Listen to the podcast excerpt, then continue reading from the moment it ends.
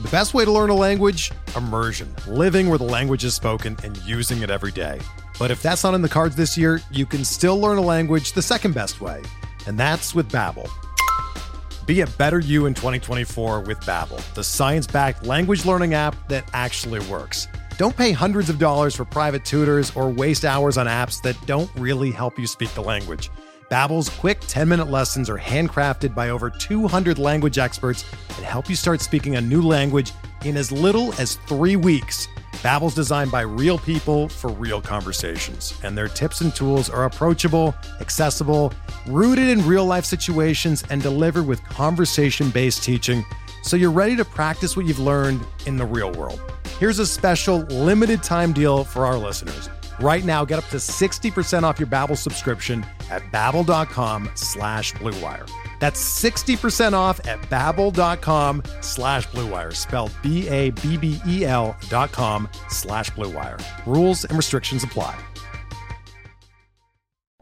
Before we get started with this episode of Bench with Bubba, I wanted to talk to you about rotoballer.com. Win big in 2022 with rotoballer.com's MLB and DFS Premium Pass, which includes 15 exclusive lineup tools, daily DFS cheat sheets, and our new Team Sync platform. Use Rotoballer's exclusive hitter projections, pitching planners, DFS value plays, research stations, lineup optimizer, and more to help you win big. For a limited time, get your MLB Premium Pass for an extra 10% off your with your discount code BUBBA, B U B B A.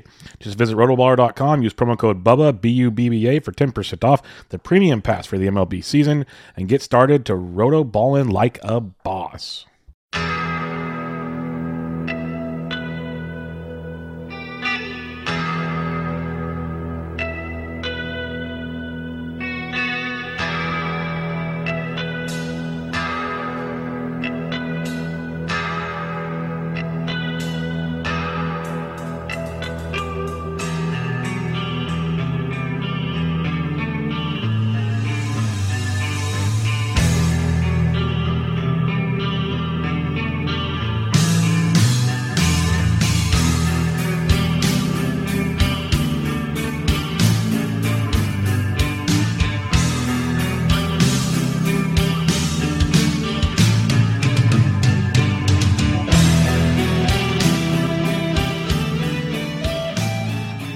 And welcome back, everybody, to another episode of Bub and the Bloom, episode 13. After a week off because it's so much fun and a little delay because of even more fun, we are back and ready to get things going for you. Going to talk about the top 100 ADP, review it. That's what our plan was last week. So it should be a lot of fun to see what went right, what went wrong so far in draft season as we are at the halfway point of the season. We'll talk weekly matchups and all kinds of other fun stuff as usual. You can find myself on Twitter at BDintric and my co-host is always on Twitter at Ryan BHQ. Ryan Bloomfield. How we doing, man? Doing excellent, Bubba. Yeah, a little bit of a different different flavor this week. A Friday matinee for us, but that that's all right. Anytime we can kind of hang and talk baseball on the way to the weekend is a good thing. Exciting show, I think. Exciting topic yeah. tonight. The or today. I just keep saying tonight. Um, yeah. Top 100, and just kind of looking back, like at draft season. I know we're only halfway through the year, uh, or at least or maybe a game or two past, but a good time to kind of check back and see what went right, what went wrong. I do know that we we, we were kind of usurped with the top 100 by the FTN Fantasy yeah. podcast with with Vlad Sedler and Maddie Davis. I have not listened to that yet. I know they did kind of like a top five rounds or something uh, recap. Yeah. So I didn't want to didn't want to bias myself before the episode. I'll check them out this weekend sometime. But uh, but yeah, kind of funny. We great minds think alike. Had the same kind of idea at the at the midway yeah. point if uh, if life didn't get in the way, we would have knocked this one out and been first to the table and been no worries. But here we are. Excuses, talk- excuses. It's yep, all good. Always, always. The top 100 will be lots of fun. But as usual, we'll kick things off with recent news, and we actually have more this week than usual, unfortunately. But we'll try to fly through it here and see what we can find. We start off with Yusei Kikuchi. say Kikuchi going to the IL with a neck injury. Apparently, I think it's because he's getting shelled. But um, we'll see how that goes. I was funny because on Tuesday's show with with Toby, I was like, I, I bit. I took the two steps. I was looking forward to it. He got great match against Oakland, gets shelled. I'm like, maybe he just gets hurt and misses his next start. Well, here we are. He's getting the uh, the IL stint. What's your thoughts on this one? I think it's more of a let's just give him a breather. Could be. I had Kikuchi on TGFBI for that reason too uh, for this week, and I guess getting shelled by Oakland. I guess he gave up like four runs, but that probably is. I think he walked like five though and hit two. He couldn't throw a strike. It was horrible. Yeah. Um, so maybe a little bit of like a Carlos Carrasco type. You're getting shelled. We're going to take you out and IL you.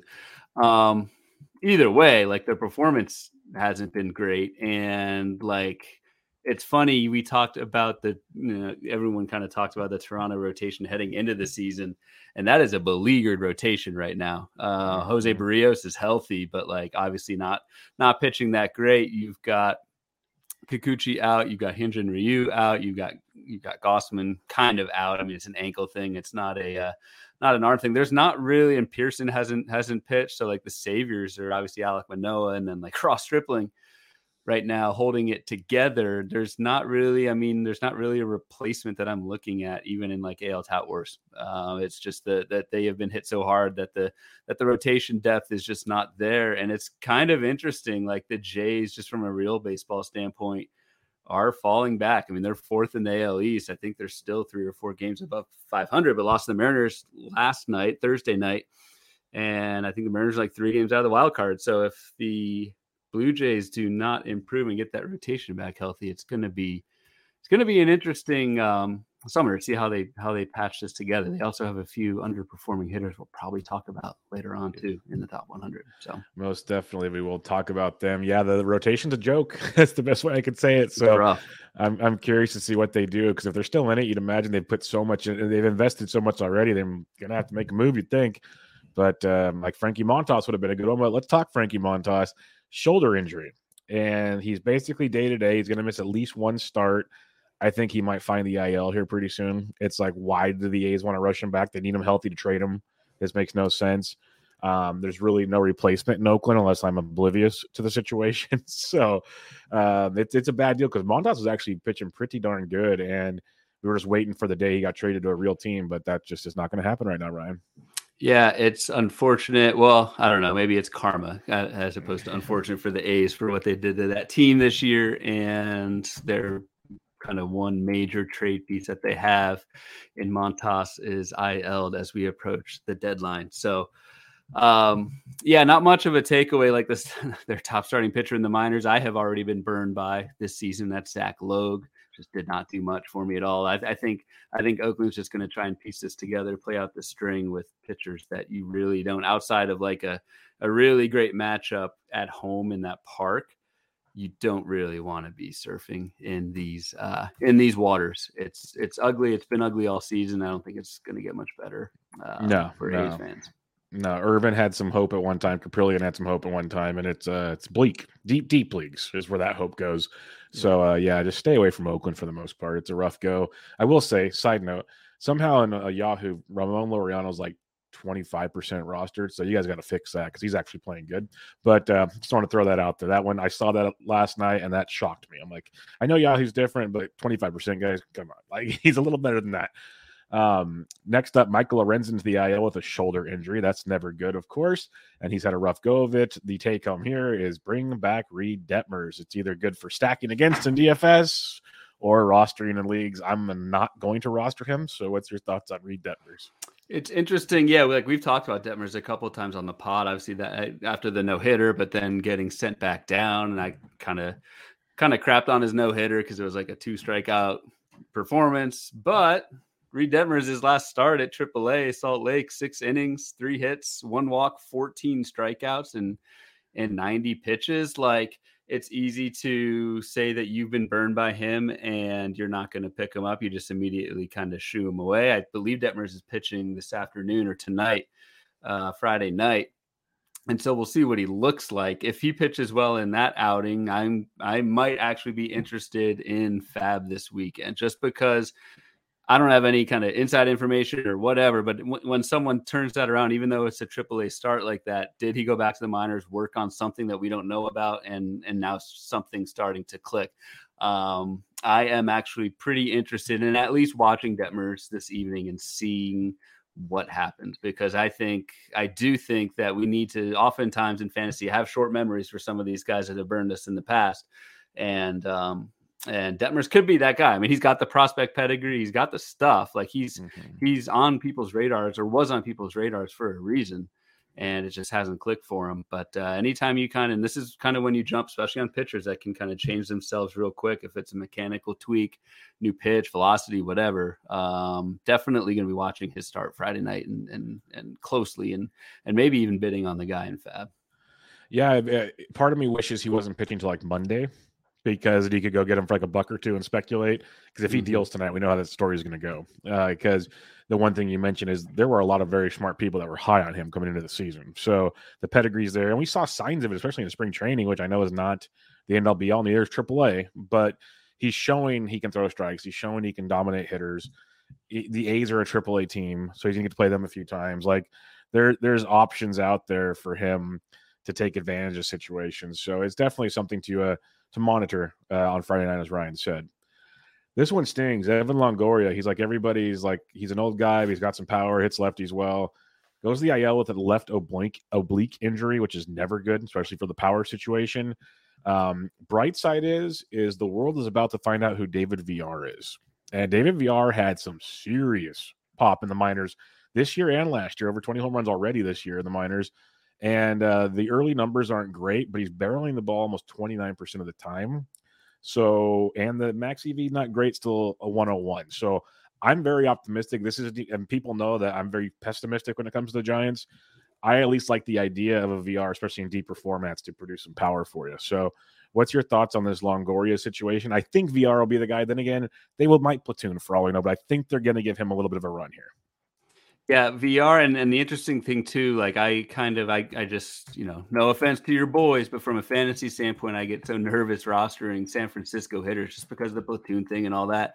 Villar since he got called up uh the, in four games this week, they faced two lefties, two righties, and he's played he started all four games. So he played second base, and that's the other thing. He played second base against the lefties and played third base against the righties on Wednesday and Thursday. So it sounds like, or at least so far, it looks like San Francisco is going to at least give him some some everyday run and and kind of see what happens. So yeah, you see like the the double A slash line last year, 275, 374, 507, and then this year triple A on base over 400, slugging 630. Like I know AAA caveats aside, um, but this is somebody who I, I'm pretty interested in if he continues to play every week. Uh, we'll see how long Longoria is out, but um, yeah, David Villar. It, it's it's not always promising to roster someone on your team who's number seventy. Yeah, uh, wearing number seventy on the field. It's it it does have that kind of late March spring training vibe, but you can't argue with the recent results. And if the playing time's there,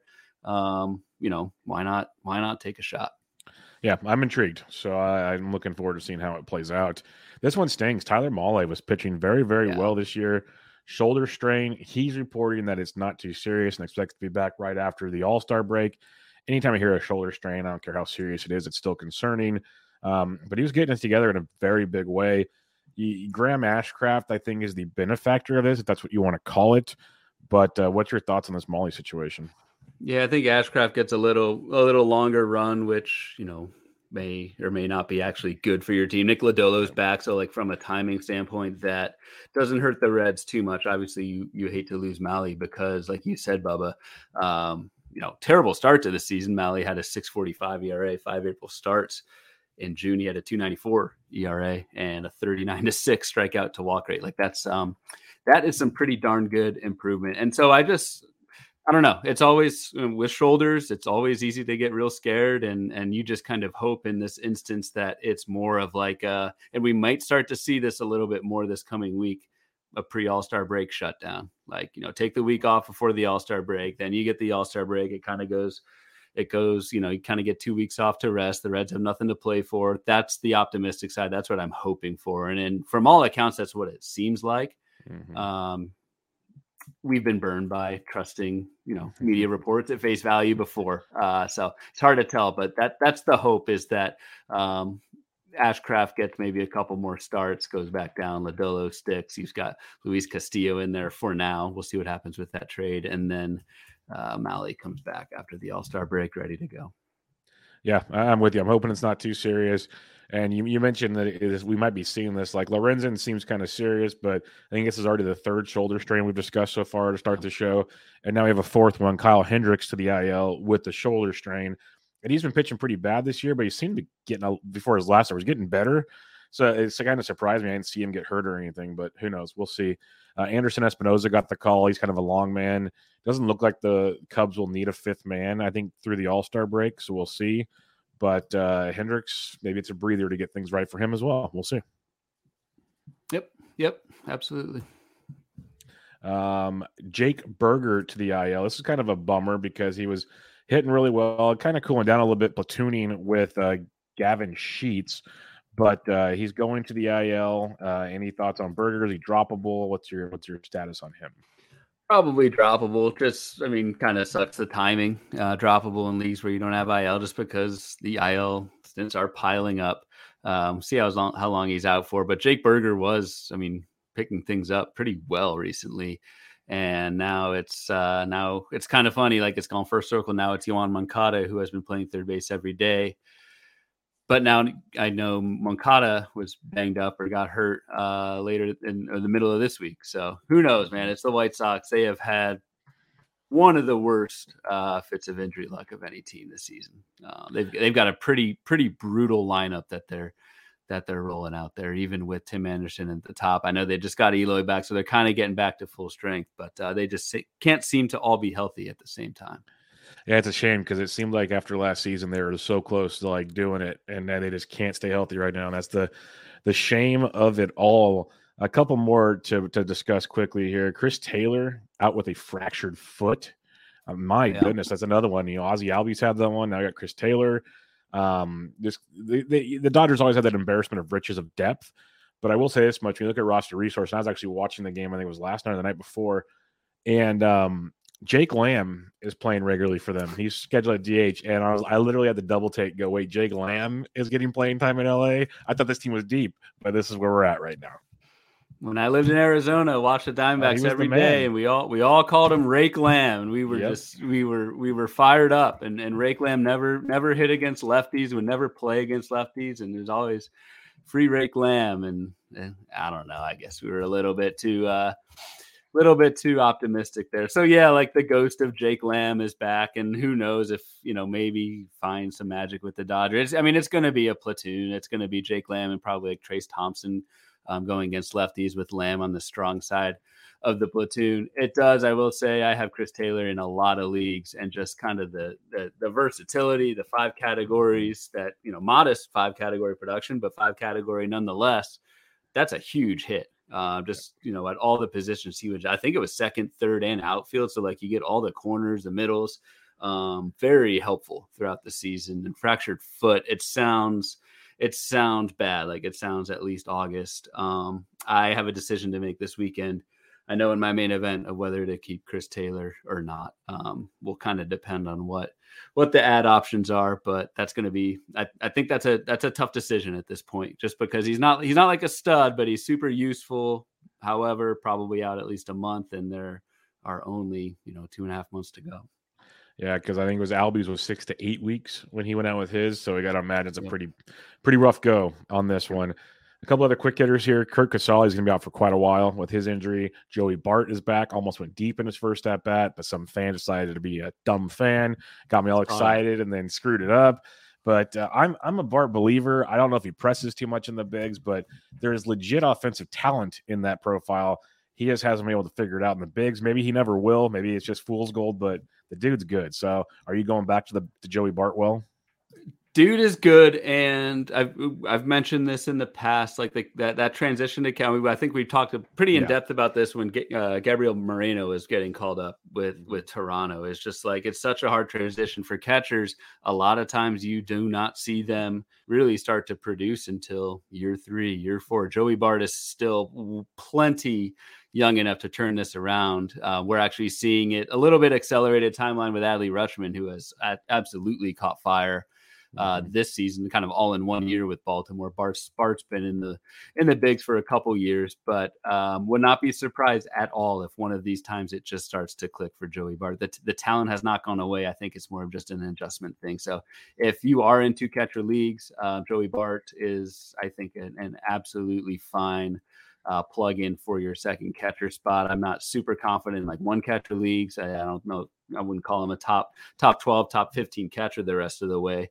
Uh, but he was probably cut in your two catcher leagues when he went back down, and so um, I would absolutely take a stab. I, I, even, I mean, you're just looking for guys with a pulse, and he's going to play with Casali out. Um, I, forgot about this. This was like over the weekend, but Yermín Mercedes is is on the Giants, and dude, I almost started crying the other night because I was bad, happy. He's, on, I was happy he was on the Giants, but then like I'm, I think I was recording to the Toby or something. They're playing the D backs. I got the game on, and Mercedes is hitting third. And I'm like, that's Ouch. not a good sign. That's not a good sign. Like, I like him and all, but he does not to be hitting third in a bay. like, that was not a good sign. So. No, and it and it the other the other one, the other blast from the past name, I was watching just because I have Trevor Rogers everywhere, watching a Marlins game, and Willians Astudillo was playing yep. second base. I was like, El Tortuga, yeah, not good, doing his so. thing. So yeah, some rough days. So anyway, yeah, rough days. Um, it's fun to see those names, and I don't, I don't think Yermín Mercedes is gonna um going to have too much of an impact there. I think Bart's going to get some leash and absolutely interested if I need a second catcher. The best way to learn a language? Immersion. Living where the language is spoken and using it every day. But if that's not in the cards this year, you can still learn a language the second best way, and that's with Babbel. Be a better you in 2024 with Babbel, the science-backed language learning app that actually works. Don't pay hundreds of dollars for private tutors or waste hours on apps that don't really help you speak the language. Babbel's quick 10-minute lessons are handcrafted by over 200 language experts and help you start speaking a new language in as little as 3 weeks. Babbel's designed by real people for real conversations, and their tips and tools are approachable, accessible, rooted in real-life situations and delivered with conversation-based teaching so you're ready to practice what you've learned in the real world. Here's a special limited time deal for our listeners. Right now, get up to 60% off your Babbel subscription at babbel.com slash bluewire. That's 60% off at babbel.com slash bluewire, spelled B-A-B-B-E-L dot com slash bluewire. Rules and restrictions apply. Most definitely. Brayan Bello, a high, highly touted Boston Red Sox prospect, made his debut this past week, and it happens a lot of debuts. Guys are all jacked up and everything. Four innings, six hits, four runs, three walks, two strikeouts. Not what you'd expect from Bello, but there were a couple positive notes for those pitching geniuses out there that broke it down. Um, he's going to be a popular ad, I'd imagine, this week with all the injuries in Boston. He should get a couple starts at least to see if he can figure it out. So, how, how I know AL leagues are going to be very aggressive. But how are you? Uh, how are you approaching them in your other leagues? Uh, it's tough. I watched the start. You could definitely tell, like, I get why there's some prospect shine there. The stuff looked really good. Uh, the ground ball rate in the minors has been fantastic, and yeah, maybe he was just amped up because the command was not there with those, uh, with those three walks. So, um, it it will keep his price down, I think, uh, over FAAB. I, I say that, but pitching is such a wasteland, as we've talked about many times, that people maybe still paying up. I I I'm interested. I'm not gonna blow the bank. I'm probably in a in a thousand dollar FAAB league, like in a, in a main. I probably looking at like forty dollars, which is maybe like I don't know, um, 20% of my remaining budget. So something like that is is probably something where I'd look at Bello just because I the, the, talent is there. It has to click with the command and you're kind of banking on it was the first start jitters. So we'll see, but I think we'll get some run run. And I really want him to do well because I want that name to stick around because there's so many cool things you could do with Bello. Oh, yeah. And especially when he's pitching in the Bronx and he's beating them with that Bronx accent, getting very angry at him. That, that like, they, they they need to keep him up. That's all I'm saying. I, I have a big sense of humor, so I'm all about uh, having some fun with that. Um, last but not least, Anthony Sclafani out for the rest of the season after having surgery on his foot. Uh, looks like Sammy Long is going to get the first push at it. Don't go crazy, people. Oh, don't go crazy. I think the play here is uh, Jakob Junis. I think yep. Jakob Junis is going to be back. I, well, you probably know better than me, but probably around the All Star break, maybe a start before that. That's the guy you want to take. Yep. Uh, and and even if you have to eat him, you know, eat him a week on your bench or whatever, if you can go a week early this weekend in FAAB and grab Jakob Junis, that's what I'm doing. Yeah, I almost did it last week, and I looked at the the notes, and he's supposed to throw probably two more bullpens and then a rehab starter too. So I was going to wait till this week to start putting my bids in. Maybe I'll regret that. Maybe more people will be doing the same thing, but this is definitely the week to go stash some Jakob Junis because we have this full week, um, and then we have the partial All Star game week before we get back to action. So I'd Mhm. expect Junis back probably that first full week after that. So go get him now while you can before rumblings. What'll happen is he'll make a rehab start while it's the All Star break, so it's the only thing people will talk about. So now he'll be expensive again the following week. So make sure you go and take care of business beforehand.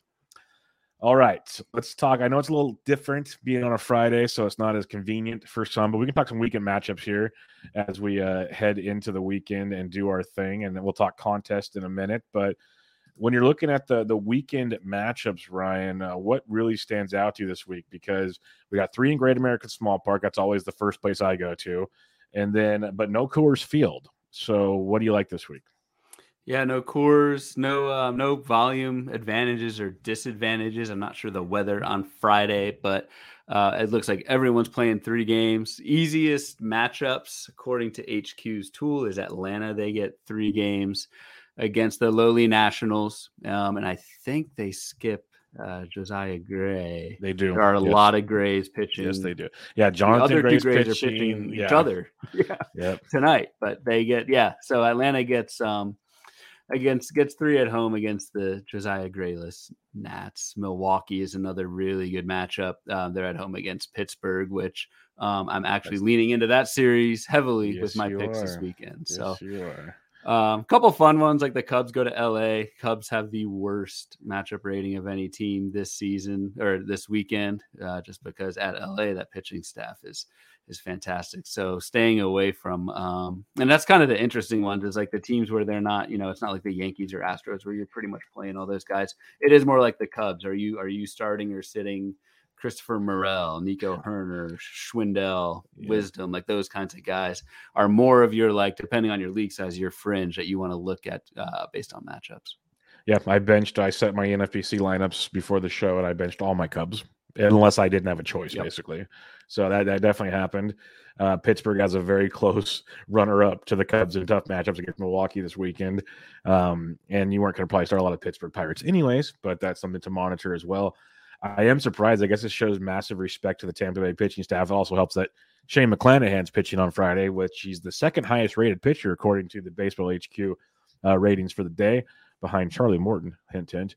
Um, but Cincinnati's got a tough go there against Tampa Bay. But I, I'm guessing it's mainly McClanahan based because they are in Great American Small Park, which we tend to love.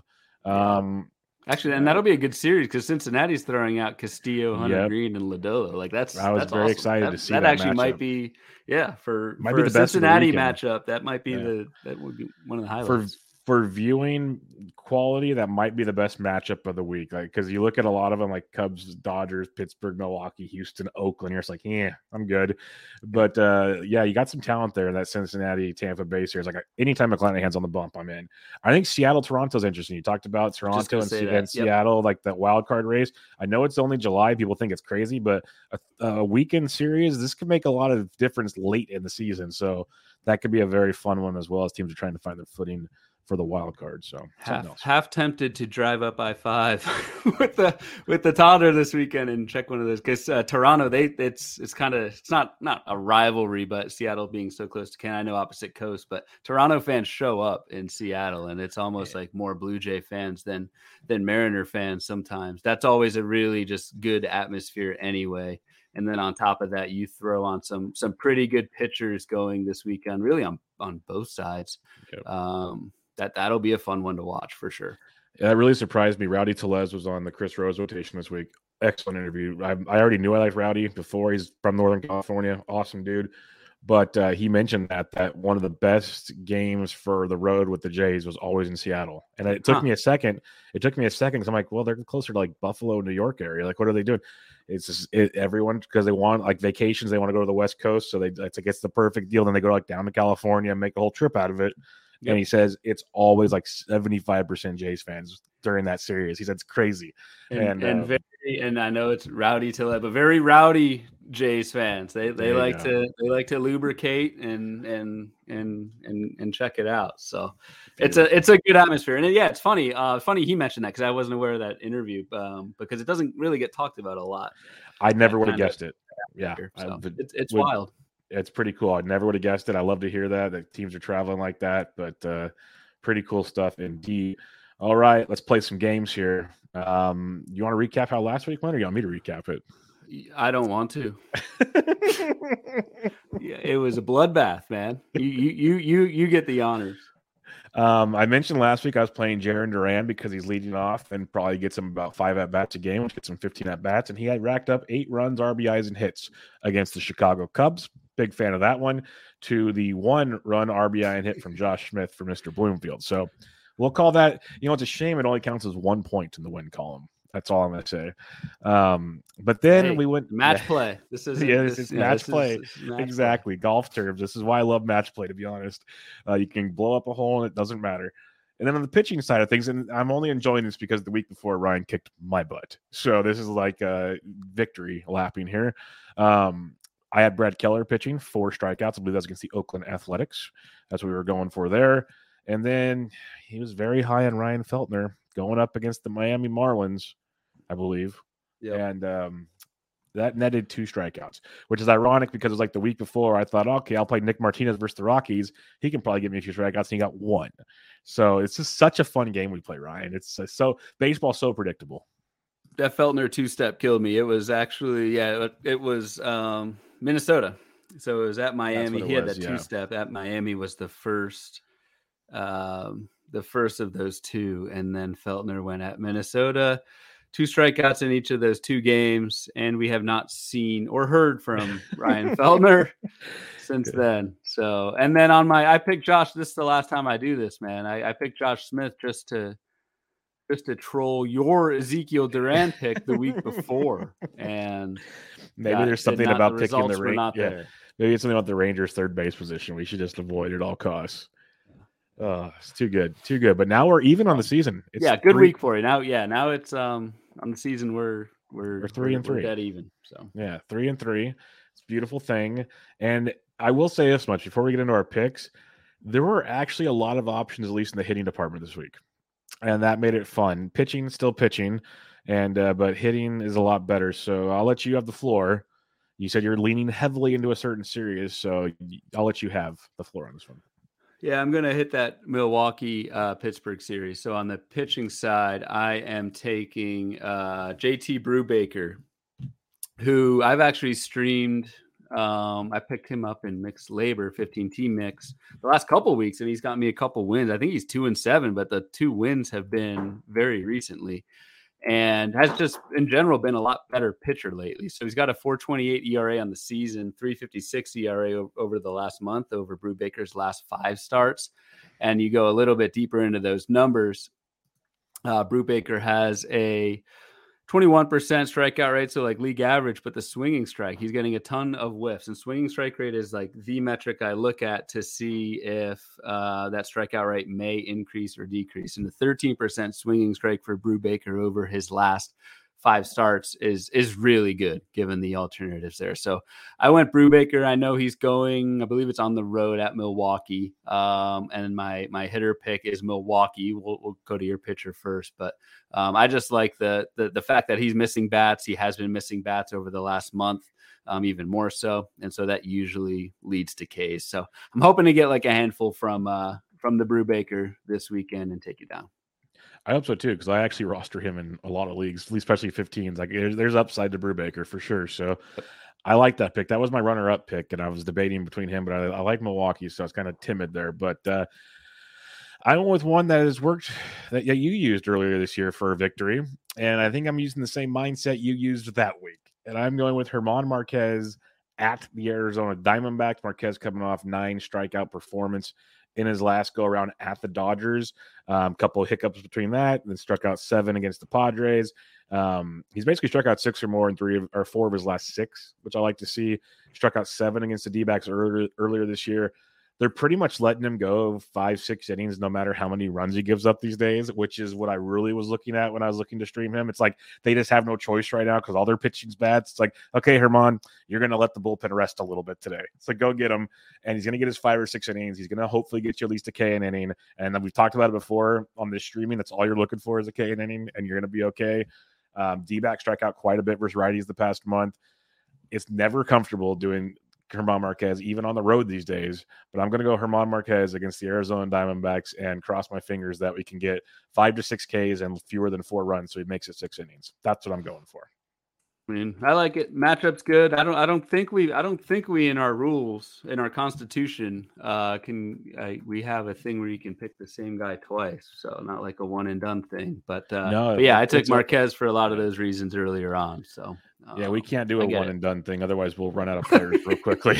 That's a good done. point. It'll it'll get to September. We'll be taking we'll be taking middle. I'll be taking Griffin Jax middle yep. relievers and uh, it, it, might come to that. So we'll leave that out of the. I'll, I'll strike it from the Constitution if I. There we go. Good to hear. Good to hear. All right, who do you got for your bat this week? Who I have rostered in a lot of draft champions leagues right now, or draft and hold leagues right now.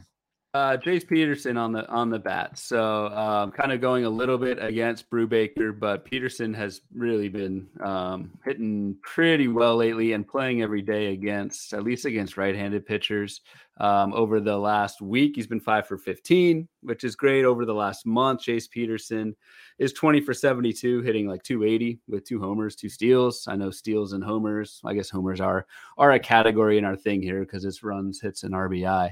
Um, but that production has come with pretty pretty solid power metrics across the board good contact like i just i like everything. The one downside with jace peterson at least this weekend he's probably not going to start on Sunday. Uh, Milwaukee gets uh, Jose Quintana, a lefty, on Sunday. But the other two ones are Brubaker, who again I like the strikeout potential, but um, there are some other issues there, and then Thompson on Saturday. So I think Peterson, at least for the two games that he's active, uh, going to be pretty productive. And then I'll I'll hope for a uh, at bat or two later in the game on Sunday, and we'll we'll see what what shakes out there. Yeah, I'm going back. I'd like double check to make sure I hadn't used this person yet this year because I know I've mentioned him on previous shows that he's heating up and then he cooled down real quickly, but he's kind of heating up again. He's homered in back to back games, two or more hits in three of his last five. He's always a streaky guy, but more importantly, Aaron Hicks is facing a actually pretty juicy matchup this week. Um, this weekend, he has uh, the Red Sox, but it's Seabold, Crawford, and then the st- potentially struggling Nick Pivetta. So he's got three starts for sure, unless they decide to give him an off day for some reason. Um, he's hitting, he's hit anywhere between third, sixth, and seventh. So he might have a great spot in the order to drive in runs and score some runs. And if you just look at his last few games, and again, you never know what can happen. If we do the runs, hits, and RBIs just over the last three games, that's a whopping five, um, nine, that'd be 14. That'd be like some kind of record. So I'm just gonna throw that out there. If you can do half of that, I'm in. So I went with Aaron Hicks just for the upside of the matchups, but there were a lot of good choices this week. I thought that we could add some fun with. And again, for people, it's players rostered in less than 50% of NFBC OCs. We couldn't just go willy nilly out there, but uh, it, it, makes for a fun, fun matchup to look at. Yep. And hopefully something in, in weekly league or sorry, in daily leagues and that sort of thing. You guys can pick up your own guys and use our, at least use our, uh, our our method or our reasoning for picking some of these guys in in your own leagues. That's that's kind of the point of it. And we just I don't know. We we are both competitive in like games, so why not yep. do it that way? Exactly. It's a little fun to the game, and I, and people have reached out and said they like it. Like we've had people ask us how the standings are going and stuff. So we've had requests. Maybe we'll make the board here uh, viewable. But yeah, we've had requests for score updates. I don't think during the weekend. I don't, I don't no, think we've usually uh, like a Sunday night. we've Monday. reached that level of, uh, yeah. of of attention. But yes, we've gotten a few. You know, who won last week, kind of a thing. So we'll see. All right. All right, the moment of the show everyone looks forward to the Bloom boards. And this is a fun one. You know, Ryan tweeted it out last week. He updated the stats for it for this week, but it'll be the top 100 uh, review of ADPs. It'll be hitters and it'll be pitchers. Try to see like who's been producing, who hasn't been. You know, batting average wise, power, stolen bases, the the big roto stats you're looking for for the most part. So before we dig into it, Ryan, if you want to add anything to what you put together on the Bloom board. Not really. I mean, so the the ADP I'm taking is from the NFBC main event. So this is all um, very late March ADP. So a lot of your kind of, I think Julio Rodriguez was he top 100? He should have been by the March. End. I'm trying to find him. Um, but like that type of guy would be up there, uh, very you know, because it is a late March thing. So um, ADP is at the end of draft season, and basically just wanted to look at. I mean, there's nothing like too deep or metrics or sort of uh, anything like that. More just like a general view. I put the actual Bloom board. I did put like the your main roto categories. So for pitchers, I put ERA, WHIP, and Ks for the starters. ERA, WHIP, and saves for the relievers that went in the top 100, and just kind of color coded it so you could quickly see. And obviously, we're not going to talk about everyone in the top 100, but just like general trends uh, that kind of pop up when you do that. You can see where kind of the pockets of green are uh, for the starting pitchers. There are definitely some pockets of red for hitters. So the hitters I just did average homers and steals. Um, and it's just kind of interesting, I think, uh, to look back at this halfway point and just see like what we thought in draft season that was true. You know, wait on starting pitching. Well, maybe that works, maybe that doesn't. Uh, wait on second base because I know that I was talking about this because there's a whole cluster of second basemen in you know 70 to 80 range and just pick one of those guys and so it's just it's fun to kind of look back um, and and see so far how your preseason assumptions may be correct or in my case often incorrect it's also fun to see um, where some of the massive value picks are because usually, yep. you know, you know, we we talk about we try to predict this game and and I'll admit there's luck involved. You have to get it right and get the right guy. It's very simple.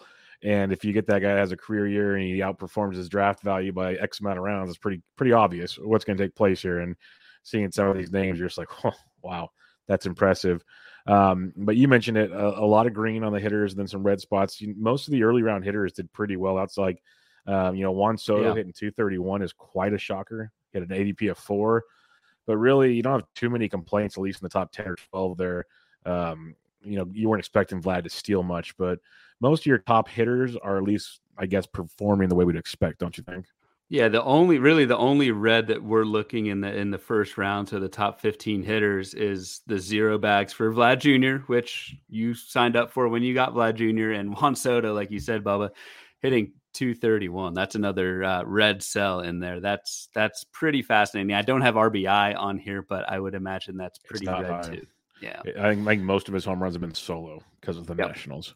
So um, the other hitters sure. like early on where you've got red is your injuries. So like Ozzie Albies is red. I mean, wasn't wasn't lighting the world on fire before the injury, but just hasn't had a chance to kind of correct for it.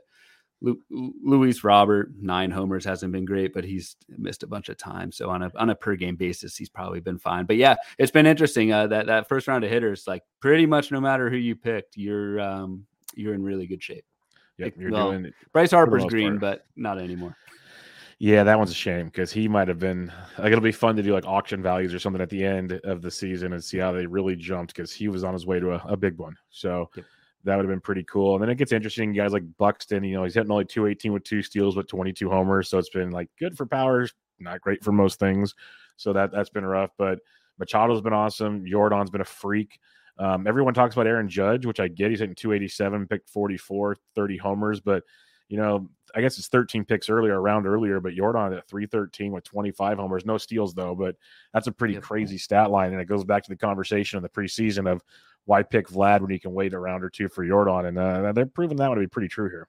Absolutely, and it was surprising to me that so I, I mean I talked about the Toronto rotation at the beginning, kind of alluded to this, but surprisingly because I don't have Vlad Jr. anywhere, so like he's kind of mm-hmm. off my radar. I just kind of assume he's a 300 hitter, and that's you know that's part of the package. But 265 for Vlad is um is is bad. Yeah. I I mean obviously 265 in a vacuum is is above average for batting average, but you rostered Guerrero for that like extreme batting average cushion. The, the homers are there. I mean, the 19 homers, but um, 265 is is certainly not what you signed up for. And even like Bo Bichette, I took Bo Bichette fifth overall yeah. in LABR. He's been okay, like 13 homers, five steals, but 257 is also not what I signed up for. And then a little bit further down the list with the Reds, some of it is injury related, of course, but Teoscar, uh, who I've had a lot of as well. Yep um, looking looking pretty red for that same reason. So just an interesting year in Toronto. I'm glad you mentioned Teoscar. Definitely a lot of injury early on. He's been back, of course.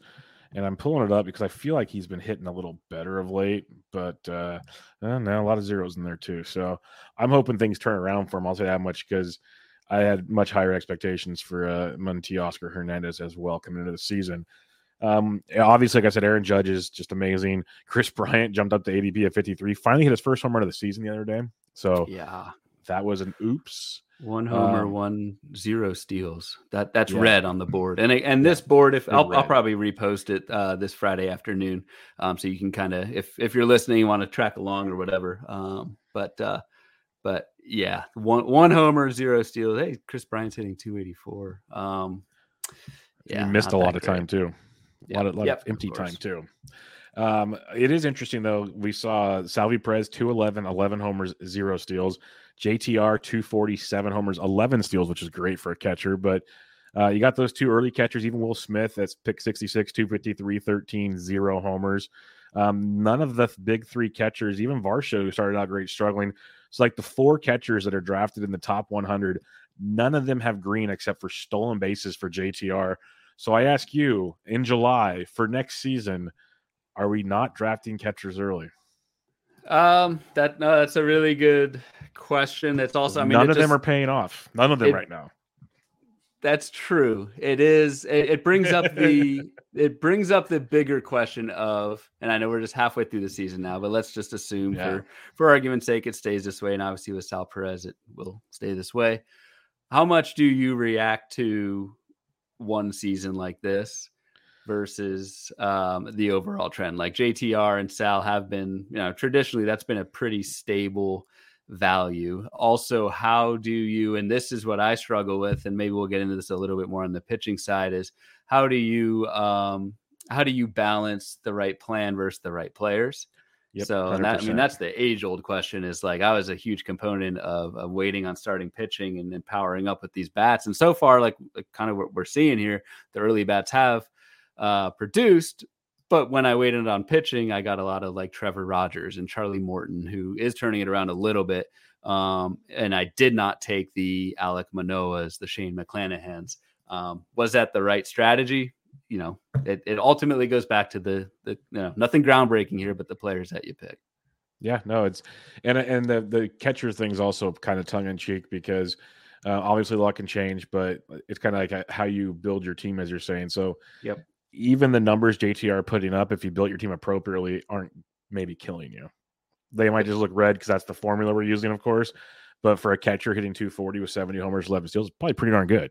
It's just what you could have got around him, like two picks later or whatever. You could have got Pete Alonso hitting 281 with 22 homers and two steals. so it's like that's what you're looking at that opportunity cost there. But then when he went no, to catcher it, later, and, that whole deal. and it's a good point too of like so. And I'll go back to the Bo Bichette example. Like I drafted Bo Bichette thinking I would get really good homers, really good batting average, really good steals.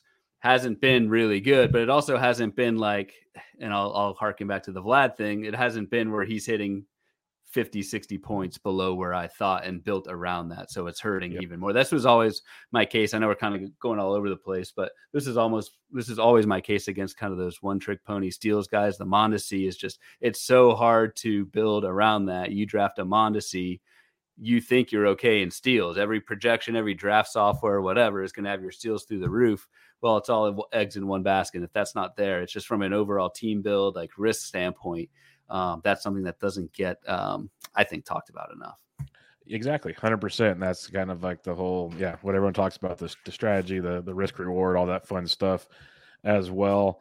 Um, one, you know, one thing I will yeah. say, like, um, one thing that we got, I think, right as an industry, at least again so far halfway through the season, is stolen bases. Like, yeah. um, every every podcast you hear, stolen bases dry up early. Get your bags early. Well, 100% if you look at the red column and stolen bases starting around like pick 60, it's Randy Arozarena with 18 steals, which is shocking. I did not even did not know that. Your boy Jazz with 12. Um, nobody has more than five steals after pick 66 uh, outside yeah, of those two. After like so, round four, basically. Yep. So like so far that has like I as an industry, we kind of that assumption. I know you've got like your your Jon Berti and, and whatever that you can pick up later if you're that lucky one person in your league. Uh, that has held true so far. Like stolen bases really have dropped off the map um, after those first few rounds. So um, we will give credit to the the larger industry for that one. That that's looking like a really sharp call. And in in uh, correlation to that, we talk about roster construction for those that took uh, stolen bases early. Maybe you didn't get the guys that have five categories or struggle a bit, a bit in power. Those guys after pick 60 or whatever, you have a lot of power guys. You know, Austin Riley with 21, Altuve, Seager, Arenado, all 16 or more. That's another double digit guys. A lot of guys hitting for decent average too. So it's again, uh, it's it's freaking July. We're, we're talking about roster construction, but when you look back at ADP, this is why we talk roster construction in like February. Mm-hmm. Um, you don't always have to get the five categories that you know Roto Labs or someone says on that first pick. You need to have that by the end of the draft, and you can do that. By, this, this another good use of this grid um, and chart here is to see, like you said, all the red for the stolen bases. Look where the green's at for the average. Besides the early rounds, there's a decent amount in the back end of the, of the top 100 here. So yeah, there's right. ways to yep. pencil it together that that you might not stand out right away for you. No, that's a really good point. I didn't really look too much at the average line, but you've got, you know, after pick 60, you've obviously got Goldschmidt 340, which is just absurd. Austin Riley 273, Altuve, Arenado, Abreu, JD Martinez. Um, a lot of green and, and white, which is kind of middle of the road and not much red for for average. Um, that's a that's a really good point. That also that that cluster. So one of the big things I alluded to this before was that like that second base cluster. Oh, I think yeah. it was like it was in 15 teamers, maybe like the fifth or sixth round. There was just this massive run of second baseman, and then nothing after that. So again, just looking back, it was like Javi Baez, complete bust. Yep. Jazz Chisholm, um, has Not been bad. has been I would say as advertised missed some time, but like that's I would say that's a win compared to some of these other guys. Uh, Brandon Lowe, obviously, uh, yeah, a lot of red there. Jorge Polanco hitting 244 with 12 homers. Uh, Jonathan India, that has been a complete disaster. I know injury related and probably playing hurt when Jonathan India uh, was healthy, but hitting 204, two homers, one steal. And then the last guy in that in that group, and this is the funny part with ADP and get your guy. Uh, if you believed in Jose Altuve, which the market was relative to these other second basemen um, off, he's been the guy of that group that has really uh, that has really popped with 278, 16 homers and six steals. So it's just funny to look back. Like we could have talked in March and April and it was almost just I'll just take any of those second basemen that are around. They're all about the same. Um, that's not the case. It's just interesting to see, uh, even three months later, like how far apart and how different your season might look if you took Brandon Lowe versus Jose Altuve. And it's also fun because um, the old conversation of just take the boring guys, and it, it so pans out like one of the best players in baseball here is Paul Goldschmidt, pick sixty six and that was coming off a really good season last year. That people were like, ah, it's just it's Paul Goldschmidt. He's been great. Altuve is a great example. That's why he was going behind all those other guys. It's like, oh, he's boring. He doesn't steal anymore. He got six steals. He might get you ten plus steals, which would be mm-hmm. such icing on the cake for what you yep. expect. You were thinking maybe five or six for the season. Yep. Um, so that's amazing. Uh, Arenado's doing his thing. Of Braves, you'd want more power, but still doing his thing. Like a lot of these really boring guys are producing very, very well. I bet you if we went even deeper in ADP, it'd be quite surprising how team boring. And that's why this is a joke that I know he'll laugh at, so I can say it. This is why Scott Genstad's doing so well. He loves playing team boring, and it's working for him very well this season. Um, obviously, you got to avoid injuries. That's big, but uh, there's something to the pedigrees, man, and they're they're producing pretty pretty well. So it's fun to see it all play out. Any other thoughts on the hitters here? Because I'm going to pull an audible, Ryan, which will make things easy for next week. We'll do pitching next week. That works. That way we don't have to, um, ru- that way we don't have to rush through it. We can actually spend time on it. Yeah, that works. That's that's perfect. Um, actually, so one last, I think that covers most of them. Actually, one uh, one other name who was super polarizing has played most of the first half. Wander Franco. Just interesting to look back yeah. and see uh, that 260 batting average, five homers, five steals. I know there was some missed time there. Um, that that certainly is interesting. And again, Franco could absolutely turn it on the second half and, and blow this away. Um, Marcus Semien is someone who who popped to me. I thought he would just be, and this is this is the trap that I fall into. Is you look at April and yep. Marcus Semien was absolutely terrible in April, and you just kind of I don't have Marcus Semien on many teams. You kind of that that's your perception of how Marcus Semien is doing this year. Marcus Semien in June hit 287 with yep. seven homers and six steals. Like he actually isn't really that red on this sheet. Where if I ran these numbers uh, six weeks ago, that would be a bright red, disaster. dark red. Yeah. yeah. So Well, like um, not even a top 100 pick, but I love like this is why this is an exercise I'd be willing to do for like the next hundred too. But I'm a weirdo like that. Like I just love to see like where Kyle Schwarber ranks out on this things like that because he's just his month of June is insanity. But that's a whole other time for a whole other situation. What would be fun is to keep this sheet and then compare back to it in October because. Yep to see because then it could justify because Semien's already a perfect example of just what one month can do. But baseball's such a long season, we always preach patience. Um, or even just do what, like a month to month, like one of those flip books as a kid, like guys that struggled early. They're like, oh, I should cut this guy, I should whatever. And then all of a sudden it gets greener, greener, greener. It's like, oh, look, he was what we thought he was. Like it's one of those little things. It's a, it, patience is hard, I get it, but uh, very important for the game of fantasy baseball. So uh, this we is could, a good. We could good we could do a live the live for the for the for the watchers for the the live streamers.